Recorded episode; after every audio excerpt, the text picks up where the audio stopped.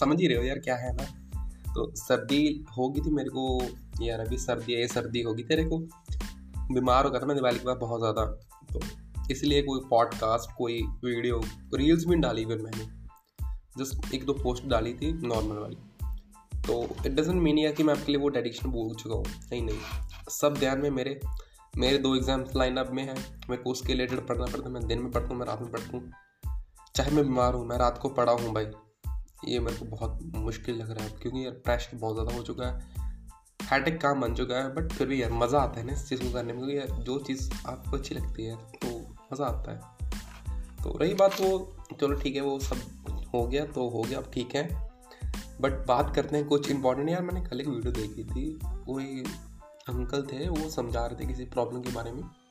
वो यूथ को इंडिकेट कर रहे थे। और उन्होंने एक ऐसी प्रॉब्लम बताई जो सच में सही है बट इन द सेंस उन्होंने सिर्फ़ उस चीज़ का नेगेटिव परस्पेक्टिव बताया एंड लोगों के अंदर डर पैदा कर दिया। मीन्स यूथ के अंदर डर पैदा कर दिया।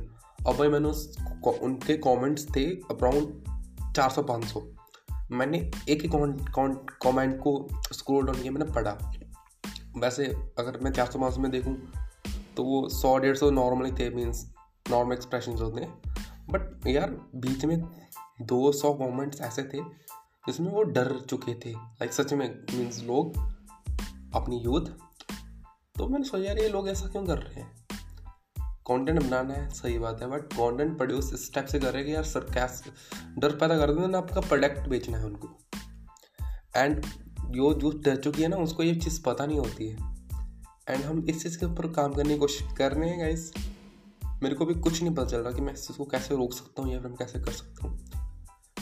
Just with your help and थोड़े से हमारे एफर्ट्स हम कुछ चेंज ला पाए तो बढ़िया रहेगा। That's why am creating self improvement content guys यार। कॉन्टेंट क्रिएट करो चाहे आप कर रहे हो, बहुत अच्छे हैं। बट इट डजेंट मीन आपको दोनों परस्पेक्टिव दिखाने पड़ेंगे।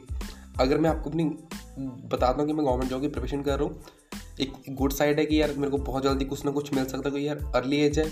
बट एक बैड साइड भी है ना कि यार इसमें रेशो बहुत कम है, अपनी वो सक्सेस रेट बहुत कम है तो मैं दोनों साइड्स बताता हूँ। जस्ट एग्ज़ाम्पल है ये।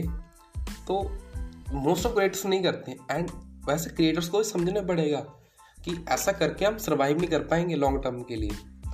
मैं 2000 अप्रॉक्सीमेटली 16 से यूट्यूब देख रहा हूँ।